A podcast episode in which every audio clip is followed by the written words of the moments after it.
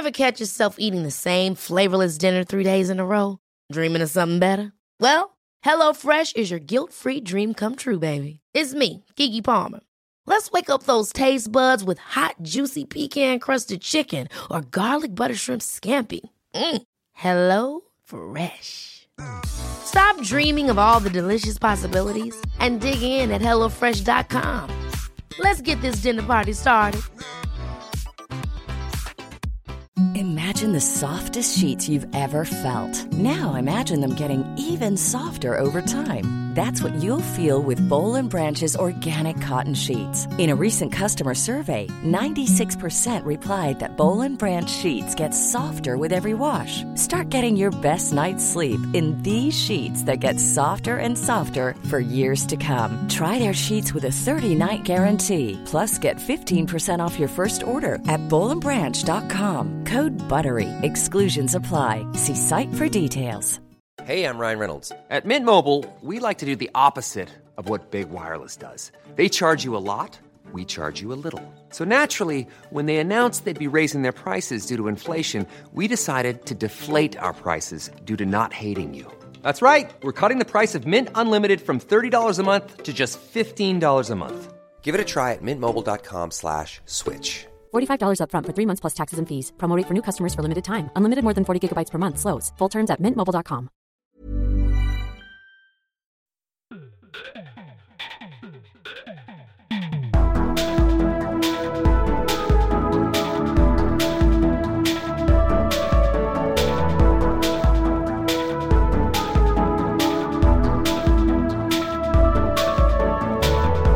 og velkommen til en ny episode av Liberaleren podkast med meg, Klaus og Ole. T. Holseth der, altså, kjære vakre lyttere. Og grunnen, Ole, til at vi igjen sitter over internett, det er fordi at podkastbua er nå isolasjonsbua, siden jeg sitter her med covid. Ja, og da må vi gjøre det sånn som det her.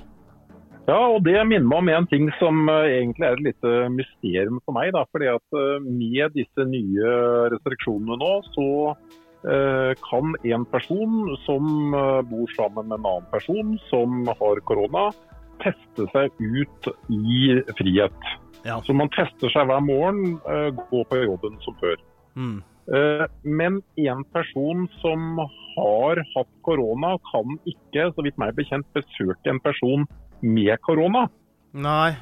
Altså, Vi kunne sikkert ha gjort det her, jeg og du, da, men akkurat nå ser det jo som et bomba horehus her inne. sant? Du kan tenke deg jeg har vært her siden fredagen, så, så det har ikke vært så trivelig. Også, for min del så er det jo mer om at jeg har ikke lyst til at jeg skal spre noe Selv om ikke du, for du har hatt covid, men du kunne spre det videre til noen andre. Så for meg er det mer sånn etisk at jeg har ikke lyst til at det skal skje, og skal jeg sitte med dårlig samvittighet og alt det her, selvfølgelig.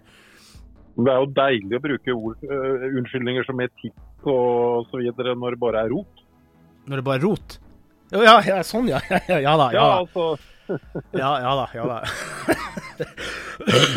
Nei, men um, altså for meg så har det vært litt sånn uh, skummelt up front, fordi at jeg jo da, er jo da immunsjuk og litt forskjellige ting. Og, og det er jo sikkert omikron da, fordi at em, jeg har vært veldig fri for eh, feber, men eh, jeg hoster, har vondt i halsen og verk i kroppen, men jeg syns det går greit. Det som er mest bittert for min del, er det at jeg har en hel haug med sykehusavtaler neste uke som sannsynligvis ryker. Jeg har telt litt over det, om de godtar. For at når jeg fikk det arket da jeg tok PCR, så står det jo at, at isolasjon For nå er det jo sånn, nå går det bare på isolasjon. At um, Ja.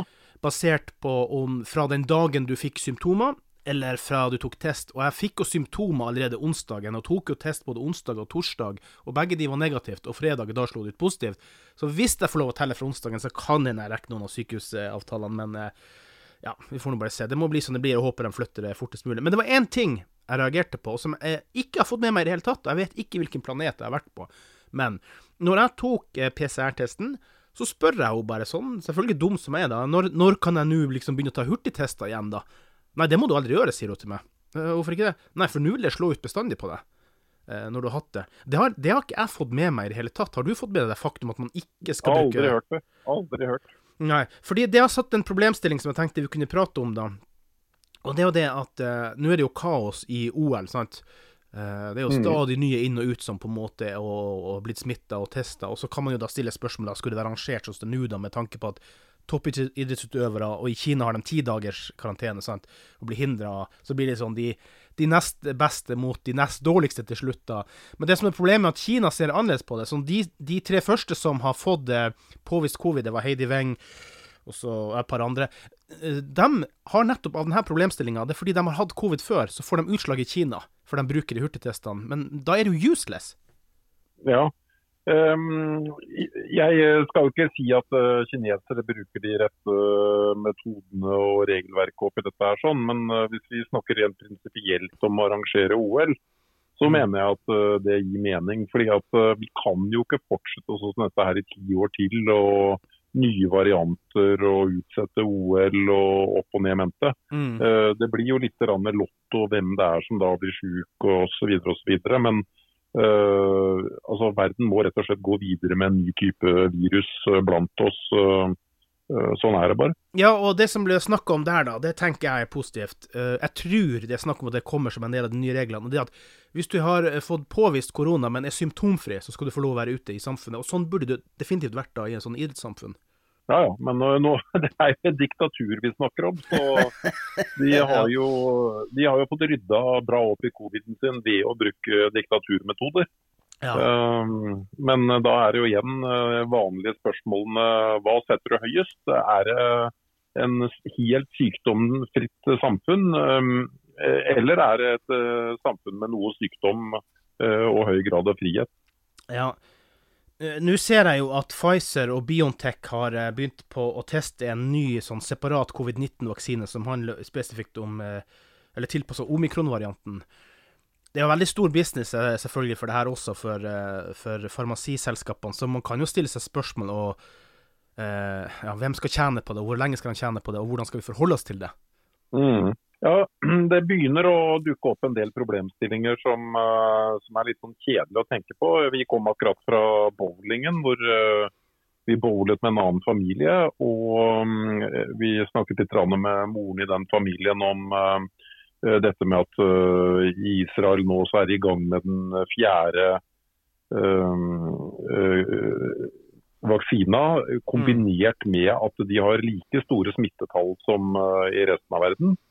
Ja. Uh, og at eh, ikke sant, Hvis det der skal fortsette, da, så har du bare ett argument for å ta de vaksinene. og det er uh, ja, selvfølgelig at du blir mindre syk, da, det er jo greit nok. Men uh, at du skal få lov å komme deg utenlands. Ja.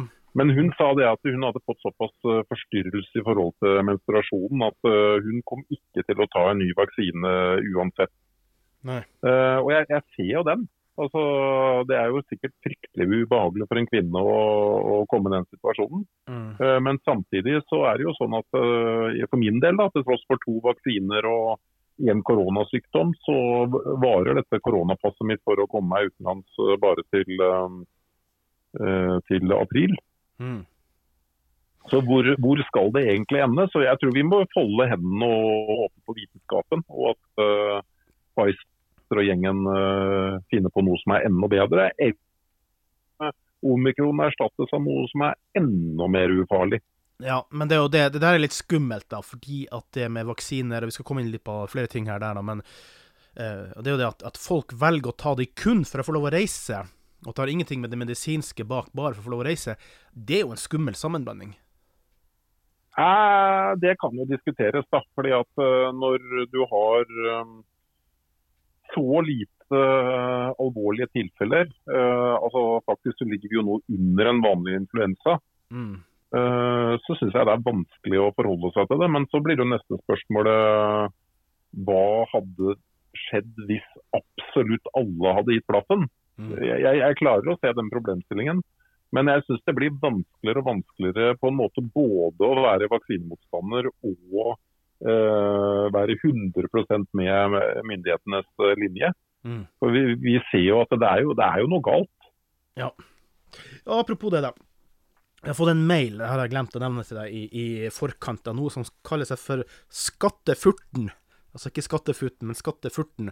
Han har sendt en, en eh, lang mail med diverse ting og tank til oss, og det skal vi komme tilbake til. Men det han eh, vil at vi skal utforske, og gjerne han ga noen tips også om noen navn vi kan prate med folk, og det er altså utfordringen i forhold til Grunnloven, og, og, i forhold til en del av de tiltakene som er, som er, gjort. Og det er noe som verken jeg eller du har lyst til å gå inn i før vi faktisk vet hva vi snakker om, så kanskje det kan være greit å få noen som kan snakke om det. Men det er helt klart noe som på en måte kan være interessant å se på. Altså hva har vært lovlig, og hva har ikke vært lovlig? Ja, definitivt. Og spesielt nå i den siste runden.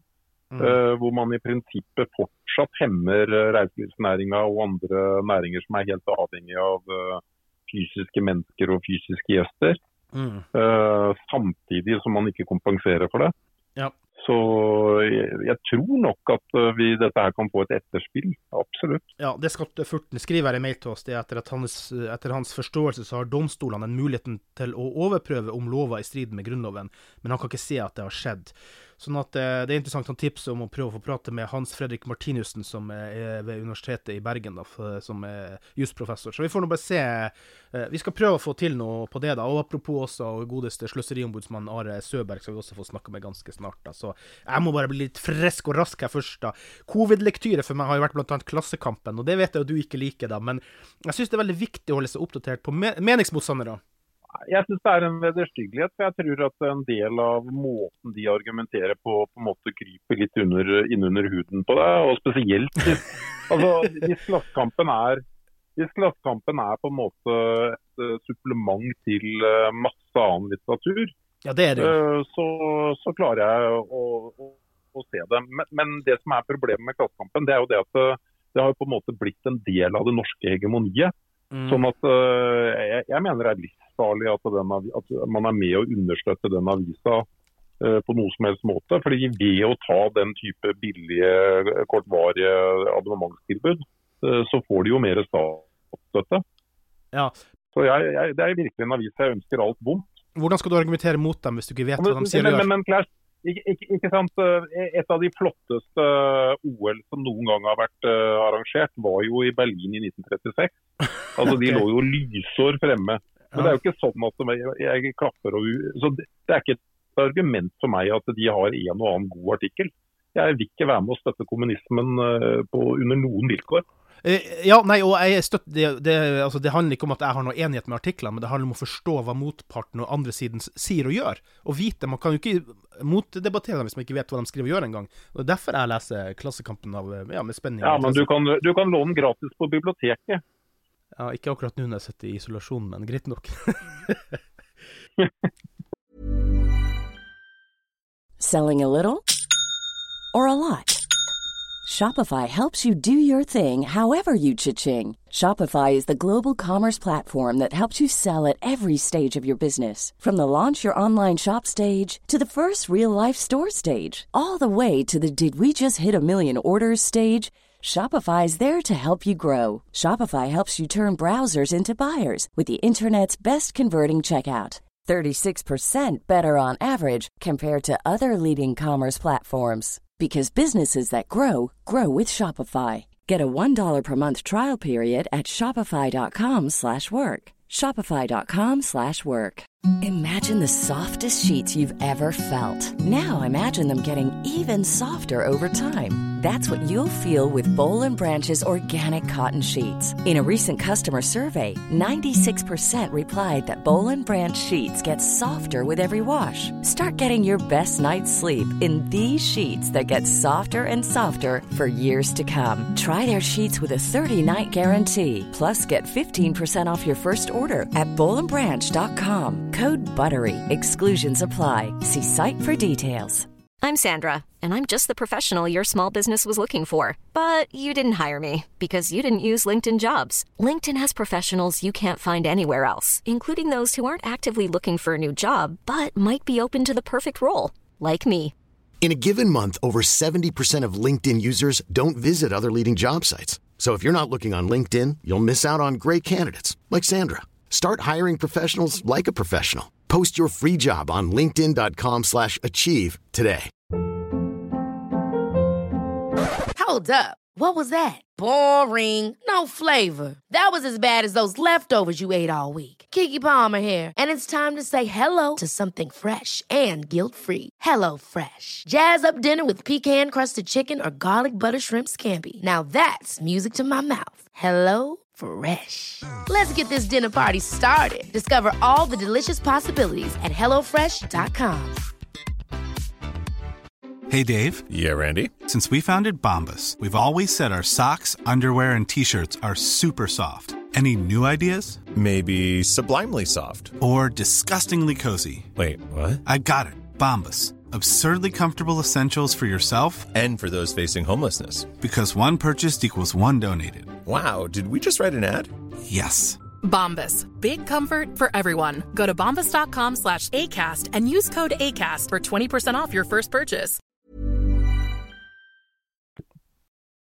Ole, gutta på tur. Taliban. Det har vært mye omdiskutert. Hva, eh, hva tenker du om det, da? Nei, jeg, jeg lurer litt på tenker uh, Altså, Én ting var timinga. Det er vi enige om at uh, var grusom. Mm. Uh, I forhold til strøm og alt annet som denne regjeringen måtte gjøre seg upopulær med. Mm. og kostnaden ved å bringe dem over, og alt det der. Men så stiller jeg et stort spørsmålstegn med hva er det andre stortingspolitikere som åpenbart tillater de ansatte selv i UD og i det hele tatt eh, hele det norske uh, Hva skal vi kalle det for noe? Etablert uh, tonebærende politiske Norge. Mm. Hva, er som, hva, er det det kommer av at de tenker at Norge har spesielle evner til å forhandle med den type regimer i, i så vanskelige saker? Så, uh, 1993, mm. ja det var en slags form for suksess med Israel-palestinerne den gangen. Eh, vi etablerte noen eh, regler som gjorde at eh, ja, Man la jo kanskje noen grunnstein for en eller annen slags fremtidig fred. Men etter det så har jo alt vi har tatt i, har jo bare vært en eneste stor tragedie. Ja, men, men, det her er vel en del av den nye gimmicken vi hadde siden 90-tallet, at Norge skal være en sånn forhandlingsaktør da. Og så er det jo sånn at det er jo Taliban som sitter med makta nå, da. Og hvis vi ønsker å gjøre noe uansett hva det måtte være i forhold til Afghanistan, så er det jo ikke noen andre vi kan snakke med. Ja, men altså, poeng Hvis du har et utenriksdepartement, ikke sant. Bitte lille Norge har et utenriksdepartement. Mm. Uh, og der har vi en eller annen uh, ja, promille eller uh, totale statsbudsjettet i forhold til spleiselaget Norge, hvis vi ser det sånn. Da, og de skattene og avgiftene vi betaler for å finansiere dette her.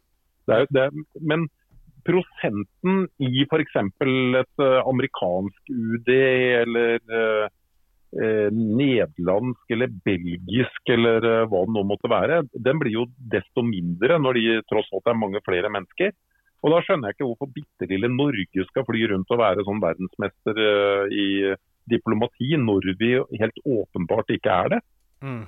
Altså Sri Lanka det er vel den største fiaskoen ever hvor altså, den ene parten ble massakrert til slutt. Mm.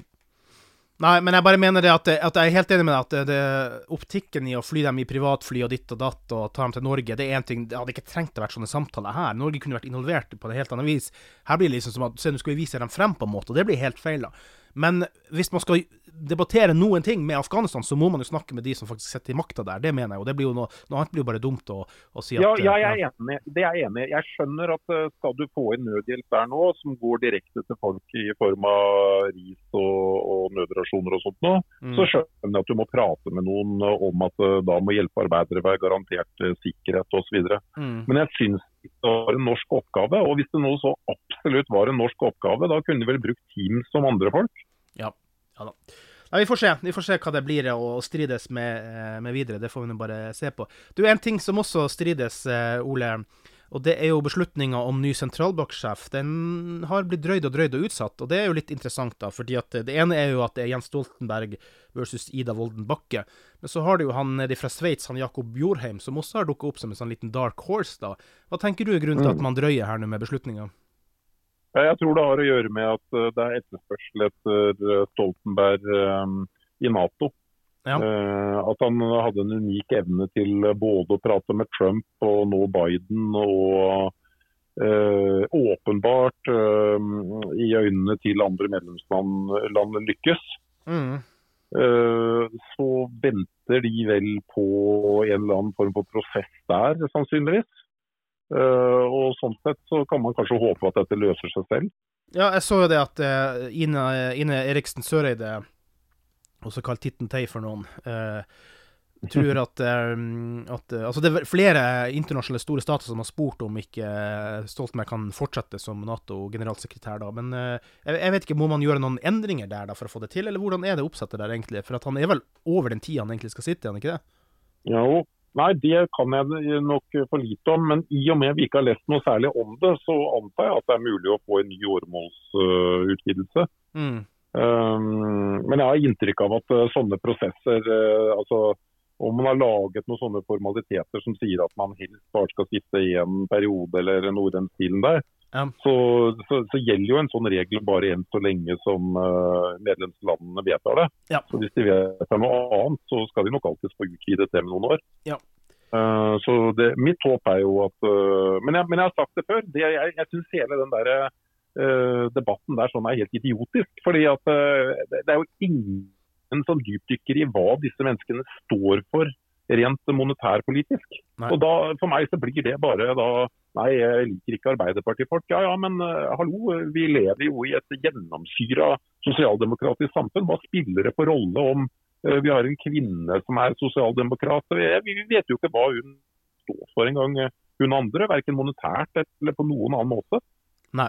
Du, Ole, apropos Arbeiderpartiet og tidligere Arbeiderpartipolitikere. da, eh, Jeg sendte deg litt tips i dag. da, Det er foreløpig bare to episoder ute, men det er mm, Monster som har en eh, ny, stor dokumentar eh, på NRK, da, 'Rikets sikkerhet', som handler om Arne Treholt. Og han er faktisk med sjøl og bidrar der, da. Er en ting som var litt festlig, som, jeg, som er en ting som er sikkert, at statsadvokaten Lasse Kvikstad han bruker de samme brillene nå som han gjorde i 1982. Så jeg vet ikke om det er fordi han ser så godt, eller om det, om det er kjipt, det vet jeg ikke. Men, men det er absolutt, absolutt, å anbefale. De er både i Moskva og de er i USA, og de har FBI-folk med, og det er en veldig foreløpig imponerende. Jeg har bare sett første episode halvveis i andre, men jeg gleder meg til å se den. Altså, fordi at det som er tilfellet, selv om han fant veldig mye rundt Arne Treholt, og jeg har helt klart at han på en måte, på et eller annet vis har har um, vært en spion, da, men så er jo spørsmålet om har han hatt noe sånn grand illusion tanke om seg sjøl, om at han egentlig har vært en slags fredsmegler eller ikke, for han mener seg jo fortsatt som uskyldig. og uh, ja, Det blir spennende å se ferdig den dokumentaren, altså. Hva tenker du? Um, du, du, du, tref, du, har med å treffe meg på noen sånne nerver i dag. altså før, Først Klassekampen, og så Arne Treholt. Uh, jeg er vel egentlig villig til å sette Arne Treholt i, i samme kategori som Breivik.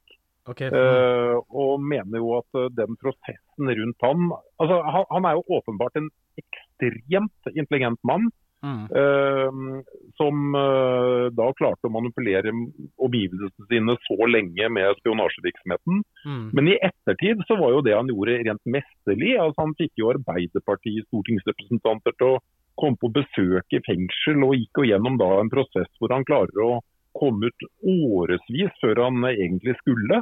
Mm. Uh, og bruker da alt som er av helseårsaker og det ene med det andre. og Mannen har jo levd i 30 år etterpå eller noe sånt nå. Ja. Um, jeg, uh, grunnen til at uh, jeg reagerer så sterkt på han, det er det at uh, vi vet jo at det var helt konkrete statshemmeligheter han røpet, som kunne drept hundretusenvis av en krigssituasjon. For Vi må prøve å tenke oss tilbake til den kalde krigen, mm. Eh, hvor altså da eh, Sovjet noen år før hadde tatt Afghanistan, og så noen år før hadde tatt Tsjekkoslovakia og noen år før hadde tatt Ungarn osv. osv.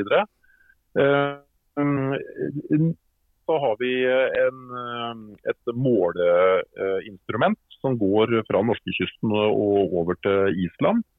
Og I praksis så kunne vi sitte og eh, måle oss til eh, hver gang det kom en russisk ubåt som passerte det måleinstrumentet eh, under sjøen. Og Dette her var jo høyteknologi den gangen på 70-80-tallet. Og det klarer han da å røpe. Uh, det var jo noe som kunne varsles oss i krig. Uh, og så da dette med at han også begynner å jobbe for Irak. Altså, jeg mener Et av verdens verst alle mulige måter. Mm. Har seg betalt 50 000 dollar for å jobbe for dem. Mm. Um, jeg pilla uinteressert i hans argumenter på den ene eller andre siden. Han, han, han, han, har vært veldig flink til å hakke på sånne smådetaljer som pengebeviset, som du sikkert husker, altså hvor han mente at det ikke det kunne være riktig at han hadde mottatt så mye penger. Eh, altså Han har plukka, plukka, plukka på detaljer, men det store bildet er allikevel helt entydig. Han var en råtten, farlig eh, spion, og det er synd at han ikke har, har blitt sittende inne i det fengselet til i dag. Ja, ja, ja. Nei, og forstå meg, forstå meg riktig, at jeg er jo helt enig med deg for, for all del. Og jeg tror ikke dokumentaren på noen måte er meninga til å forsvare han på noe vis. Det var det at han har fått lov å være med og uttale seg i den, og da står det jo spesifikt at, eh, at um, det at han er med, betyr ikke at han støtter deres innhold. For den første episoden handler bare om hvordan FBI avslørte ham og ditt og datt. Sant? Sånn at eh, Nei, det er på ingen måte noe støtte til han, altså, så langt som, jeg- som jeg har sett. Så det Men vi har, vi har jo hørt hundrevis av ganger de argumentene han hadde om at han var en slags eh, fredsmegler. mm. Uh, og vi har uh, rettsprosess etter rettsprosess som har fastslått at uh, det er bare tull og tøys. Om han tror på dette selv, eller om eh, det er en eh, smart strategi, det, det vet jeg ikke. Men uh, uansett hva han måtte finne på å si, og nå da for en helt ny generasjon, så er det ikke sant. Nei. Ja, det er jeg helt enig i. Apropos en ny generasjon, vi tar et par eh, små, småsaker til her. og det er um, Neil Young er nå med støtte fra Johnny Mitchell, som på en måte truer Spotify og Joe Rogan. Og egentlig truer ytringsfriheten, spør du meg. Så jeg ble så oppgitt at jeg skrev en liten hurtig, hissig sak på Liberaleren som kommer ut eh, snart. Altså Det som er at um, eh, Joe Rogan har jo laga 1770 vanlige podkastepisoder, så det er jo ekstremt høyt antall uh, episoder med mye innhold. Uh, og jeg har definitivt ikke hørt alle de. Men jeg, jeg er sånn at innimellom når han har spennende gjester, så hører jeg på, for jeg, oi, den vil jeg høre hva han har å si, osv. Så, jeg, har hørt mer enn nok eh, episoder til at eh, Joe Rogan på nytt og på nytt og på nytt på nytt sier at han ikke er noe anti-vaxxer. Og nå ser jeg at det man bruker som argument i sentrale medier, det er at han må ut og vekk fordi han er anti-vaxxer. Han har bare hatt et annet syn på hvordan han eh, ville behandle seg sjøl når han ble sjuk. Han hadde jo hatt et medisinsk program med legen sin klar i månedsvis når han ble sjuk og ble veldig fort frisk. Og så han på en måte havna litt i stridighet med forskjellige medier om bl.a. Ivermectin osv. Men at man nå skal presse han vekk, og i det hele tatt presse vekk ytringsfriheten, det blir jeg rett og slett eitrende forbanna over. Har du, har du satt deg inn i det saken på, på noe slags vis? Ja, ja, ja, absolutt. Og, men jeg kan jo ikke annet enn å le, egentlig. Fordi at uh, mannen taper jo nå store inntekter på å bli kasta ut. Uh, han, han, han har da åpenbart trodd at uh, han kunne uh, presse ut uh, andre ved å sette et sånt ultimatum, og så var han sjøl som måtte ut. Mm. Um, nei, det er Men det er jo et veldig godt eksempel på at det nå kanskje har snudd bort i USA. da. At uh, nå er den der uh, Altså disse vokerne, at de ikke når frem. Ja, men presset blir større og større. Det er flere og flere som presser på. Det er en veldig sånn eh, hashtag-trend på Twitter nå å presse ut Joe Rogan, da. Men jeg håper jo for all del at Spotify aldri gir etter. Men Spotify falt jo to milliarder dollar i verdi bare på kort tid. Sånn at um, jeg håper de har uh, is i magen og tenker at uh, det lange løp. Og pluss at Joe Rogan er jo den største kontrakten de har, sant. Så skal du kaste en Mhm. så stor kontrakt, det vil uh, ja, uh, jeg håper de klarer å komme seg gjennom, altså. Fordi, og nettopp det, er det. Som sagt, jeg har sett og hørt en del episoder. Altså, Joe Rogan har eh, er veldig sånn nysgjerrig og utforskende type, og han slipper alle mulige eh, forhold til. Altså Han slipper alle mulige folk inn der. sant? Det er ikke det samme mm. som at han har det budskapet som de gjestene har. Det er jo spesielt han der Malone, han der han er virologen som er blitt uh, voka og kasta ut av alle mulige andre virologer i verden pga. covid, som, som er problemet her. da, sånn, De mener at han har sagt en del ting. Men det er jo han, eh, gjesten som sier de tingene, det er ikke Joe Rogan. Hvilket produkt er det hvis Joe Rogan har en åpen dialog, og ikke den som er til stede får lov å si det de vil si? Hva, hva er det for noe? Ja, nei, men, jeg, men igjen. eh, jeg ser dette her eh, som et gode. Uh, jeg tror vi eh, men, men, men, men som deg så er jeg spent på fortsettelsen. Mm. Mm, jeg klarer liksom ikke å forestille meg Men, men en annen ting oppi dette her er jo at eh, OK, han kan ha tapt en del penger av Neil Young, men uh, Uh, han begynner også å bli såpass gammel at uh, jeg tror vel uh, hans publikum spiller LP-plater fremdeles. Og at det kanskje ikke spiller så veldig stor rolle. Jeg tror ikke hans kjernepublikum helt vet hva Spotify er ennå, men det er nå så. Enig. Ole, siste sak her var når du sendte noe med eh, når Oslo kommune skulle bygge en ny hovedbrannstasjon, som igjen endte opp med var i fire milliarder før man skjønte at man måtte trekke ut saken. Det, det er det gladeste vanvidd. Mm. Men eh, det handler jo igjen om eh, og, jeg, og jeg ser hele det der bildet hvor altså Nå tror jeg de fleste nordmenn er enige om at det kommer ikke til å komme noe bedre strømtilbakebetalingsordninger. Mm. Uh, se forresten at i morgen, uh, mandag hva blir det for noe? Mandag 31. Mm. Uh, så kommer det til å bli kjempepriser igjen på flytende strøm. Mm. Vi kommer eh, ikke til å få noe bedre kompensasjonsordning fordi at eh, det norske samfunnet er skrudd sammen slik at eh, politikerne mener de er bedre i stand til å bruke de pengene. Mm. Uh, og, uh, men samtidig så ser vi jo Du husker jo hva slags krisestemning det var i samfunnet vårt når uh, stortingsgarasjen på 80-tallet hadde en budsjettoverskridelse på vanvittig mange hundre millioner. Mm. Uh, Norges Bank-bygget hadde uh, på 1 milliard. Mong, uh, og så Mongstad. hadde du Mongstad. Så hadde du mm. Mongstad. Men mm. nå, nå, leser du i avisa hver eneste dag om den type ting. Her hadde de altså brukt 200 millioner kroner på å planlegge en brannstasjon som da ville koste 4 milliarder, og da ga de opp. Mm. men jeg synes liksom toppen av alt er det her Munch-museet, hvor man glemte å installere skikkelig Klima. eh, klimaanlegg. Eh, og så, så, må man, i tillegg til at det kosta 2,6 milliarder, så skal man eh, bygge det eh, i ettertid, og det skulle koste et par hundre millioner det også. Mm. Men nå nekter Oslo kommunes byggeetat eh, dem å bygge kjøletårn, fordi de mener det ødelegger det arkitektoniske uttrykket.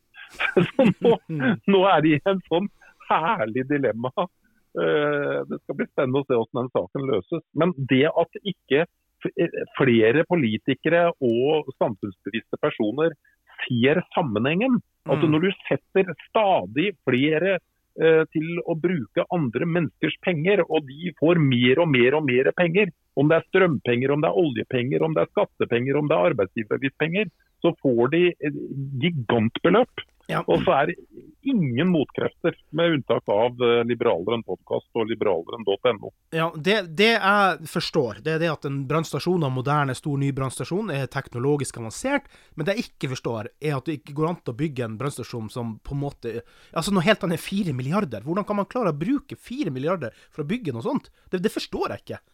Nei. Nei, det gjør ikke jeg heller. Det gjør jeg ærlig talt ikke. Og, og, jeg ser jo også hvordan uh, altså de offentlige midlene brukes. Nå har jeg vært borti en del saker hvor uh, staten ikke sant? Vi har en del kommuner som går ganske dårlig rundt om i uh, Norge. Mm. og som man, regjeringen da har sånn målrettet innsats da, for å få dem på banen. Det er sånn type Karasjok og ikke sant. Vi, vi, har noen sånne kommuner som er helt på bånn i gjennomsnittlig skatteinntekt osv. osv. Mm. Uh, og så bevilges det penger, og de pengene de snappes da opp. og Det foregår jo på ordentlig vis, og det er jo på anbud osv. Men de snappes veldig ofte opp av konsulentselskaper. Som da igangsetter noen tiltak hvor de skal stimulere næringslivet osv. Men uh, de går ikke til å støtte næringslivstiltak, de går til konsulentene som skal utrede hvordan kommunen skal legge bedre til rette for næringslivet. Mm. Og, og, Sånne idiotiske runddanser det holder vi på med i hele Norge. Um, alt annet enn det vi vet virker, nemlig å redusere skatter og avgifter. Ja. Det vi skal redusere nå, det er kløen i halsen min, da, så vi skal takke for nå. Skal vi se om vi klarer å gjøre et lite opptak til her. Men eh, vi får bare gønne på om vi møtes med sykdom eller ikke, så, eh, så vi gir oss aldri, Ole, vi to. Nei, ikke tale om. Nei, og da sier vi bare takk for i dag, Ole. Takk for i dag.